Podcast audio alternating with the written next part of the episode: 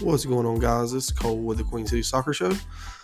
Today's episode, another United States Men's National Team episode with Vince from @USMNT_Thoughts on Twitter. Give him a follow. He is great for all your United States Men's National Team coverage. He does a fantastic job, and we really appreciate him coming on the show. Like I said, that's pretty much all this episode is going to be about, is breaking down the 5-1 win against Panama and kind of looking forward to Wednesday night against Costa Rica. All right, hope you guys enjoy. Let's get it.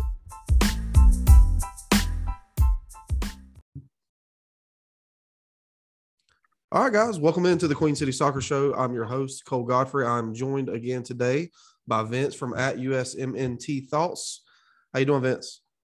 Pretty good. Thanks for having me. Yeah, man, absolutely. We're both in a joyous mood.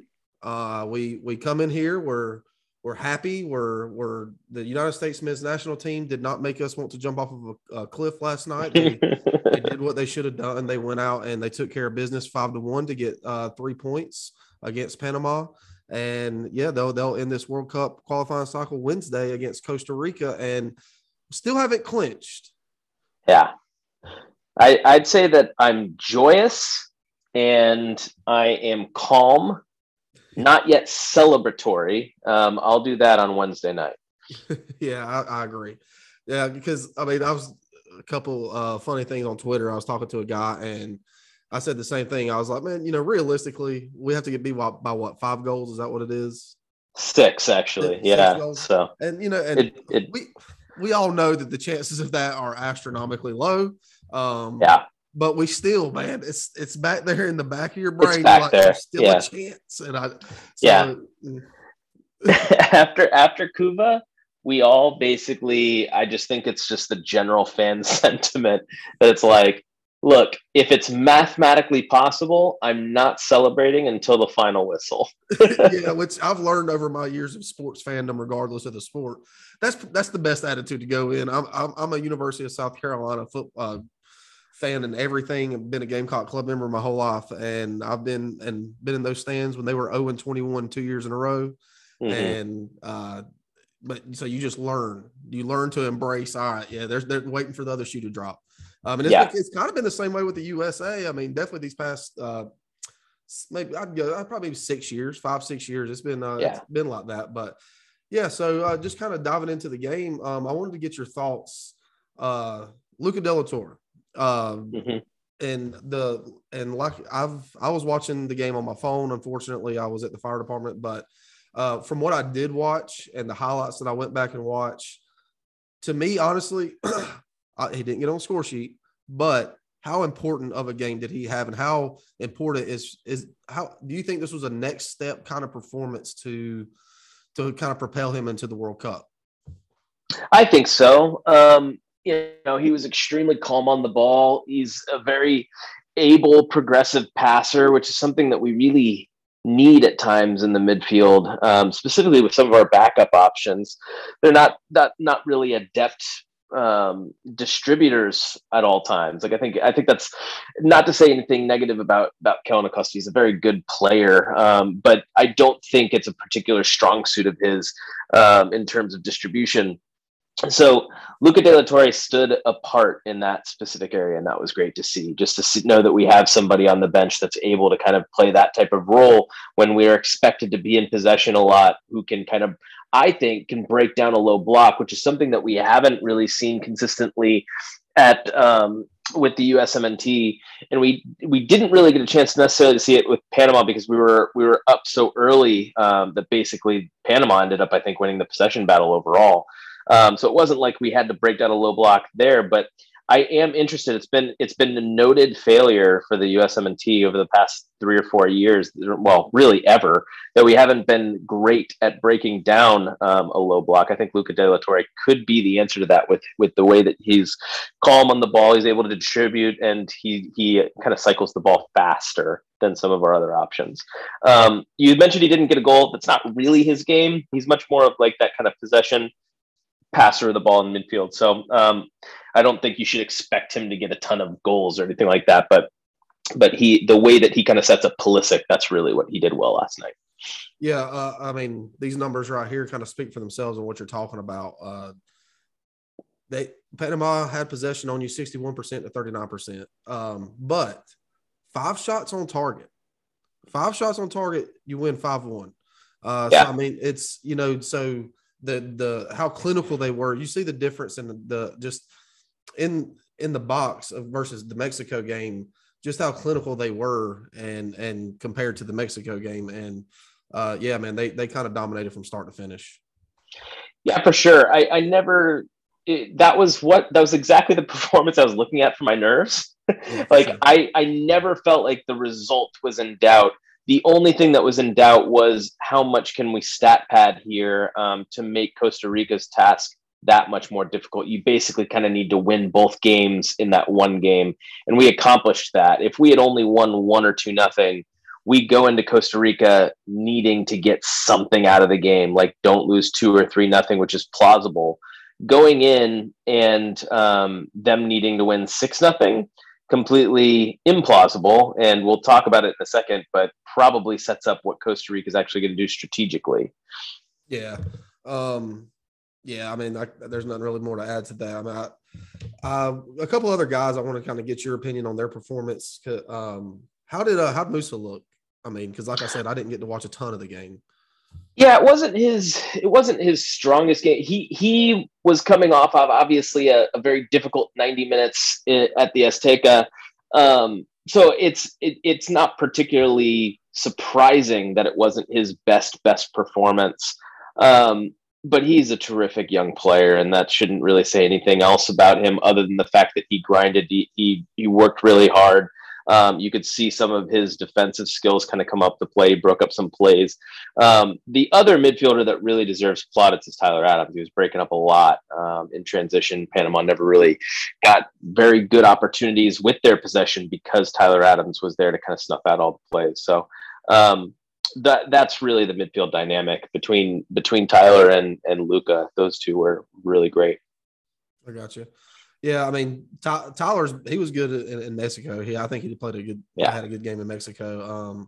And I think Musa did too. I mean, like you said, I think he was spent. Just you know, he was spent at the end of the Mexico game. But he just worked so hard. Yeah. And but yeah, and then obviously Captain America.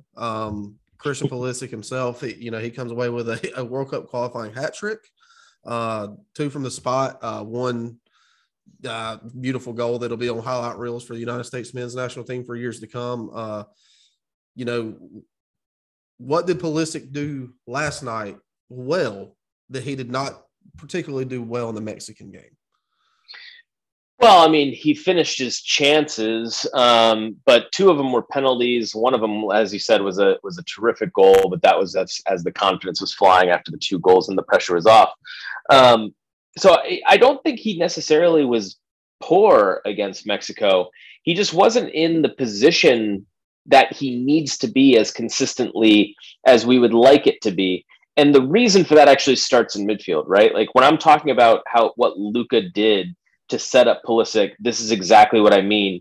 When Acosta is the left-sided midfielder, it's nothing against Kellen. It's more of like that's just not really his game. He's more of a defensive worker, and that was what we needed against Mexico. But he's not going to give you all that creativity to open up the play and let Pulisic just kind of play around the box and get one-on-one with a defender, say on like the corner of the box from the left, where Pulisic can kind of cut in on his right, which is what you see a lot of him at Chelsea when he's actually playing in his favorite position. But in this game specifically, because Luka's that more apt distributor and Pulisic knows that and he's comfortable with him, he was able to stay higher and really kind of play that final third role that he's best at versus kind of coming deep and trying to help with the ball distribution from midfield, which in my opinion is really just not where he should be, especially at CONCACAF. He's just going to get chopped down and he's going to risk injury more and more.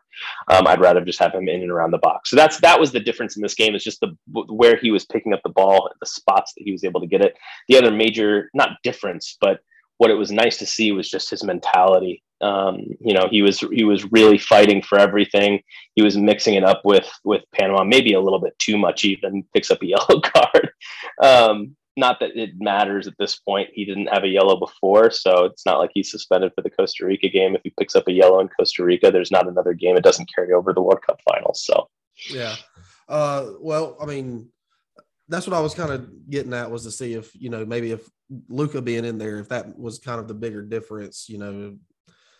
100%. So. Yeah, 100%. That was the biggest difference, is when you have a midfielder that's able to distribute the ball that way, it allows your attackers to stay higher. And that's exactly what happened. Yeah. Jesus Ferreira getting the start. He bags a goal. I mean, a striker's goal. I mean, any striker's dream finish other than P. Fox. But Paul Arriola gets a goal as well. Paul Arriola's, man, he's looked good in this cycle. I mean, in a whole, this World Cup qualifying cycle, man, he's looked phenomenal. Yeah. Yeah. I'm happy for him. A lot of folks have been critical of his inclusion on rosters. I'll count myself among them. I think that we've got better wingers at this point. You know, his saving grace is that none of those wingers seem to be healthy at the same time. So it's like, he's probably unrealistic. And I honestly think that Berhalter thinks this too. He's probably fifth, sixth, or seventh, depending on the winger depth chart, just depending on what however you kind of rotate Pulisic, Reyna, Weah, and Aronson. I think that Berhalter thinks all four of those guys are ahead of Arriola. The problem is one of them's always injured, and he's able to bring in a fifth winger because there's expanded roster sizes. So I think that his fifth winger would actually be Jordan Morris, but Jordan Morris was hurt until recently. So Arriola kind of keeps getting this, you know, kind of fringe call up, and he's taken advantage of it. So credit to him. He did well last night, finished his opportunity. He's like 5'6" and scored off a header. I mean, so, you know, maybe the guy's playing the wrong sport. Maybe he should be playing basketball, but yeah, no, credit to him. I'm glad that he shut me up for sure. Yeah. And like I said, that's just my opinion. I mean, just from the games that I've watched and that he has played in, I mean, he's, like you said, he's taking advantage of his chances that he's got. We'll kind of put a bow on last night. So you're Greg Berhalter, put on or look into the crystal ball. Who sits? Does Pulisic sit? Who sits and who plays? Because it's kind of a conundrum, and you're going to get flack from either way. So this is one of the things that I want to talk about, because we stat padded, now Costa Rica needs to score six or beat us by six goals, not just score six goals. They need to beat us by six goals. If they did beat us by less than six goals, let's say they beat us by five, that would tie us on goal difference. They would need to score 10 goals to break the second scoreline, which is goals scored. So the scoreline would have to be like 10-5 in order for them to beat us on the second tiebreaker. So the fact that they have to rely on beating us by six with under 10 goals makes it completely implausible. Yeah. Why am I saying that? Because Costa Rica currently has like 9 players that are on yellow cards, and yellow card accumulation does actually carry over into the Intercontinental Playoff, which is stupid rule, but it's a rule nonetheless. So if Costa Rica knows that they're going to have to play this playoff, they can't really risk any of these 9 guys picking up a second yellow and being unavailable for the Intercontinental Playoff this summer. So it actually might play in our favor in the fact that Costa Rica might sit several, if not all, of those 9 guys. And we might be playing a Costa Rica B team down in San Jose on Wednesday. So if that's the case, then I think you can afford to rotate and just, you know, take some guys, or at least take some guys off at halftime and keep their legs fresh for their club seasons. But with that said, I already think Greg said this, and I agree with him. I'd play to win. So I would play my first choice lineup unless I had some communication with the Costa Rica camp and they said, look, we're taking our foot off the pedal here. And you know, allowed us to kind of rotate a little bit and rest guys up for their club seasons. Yeah, like I said a second ago, it's kind of like a catch-22. But I mean, you would think, like you said, with you're playing on 9 yellow cards. I mean, I do agree with you that the rule of that carrying over is harsh. Yeah.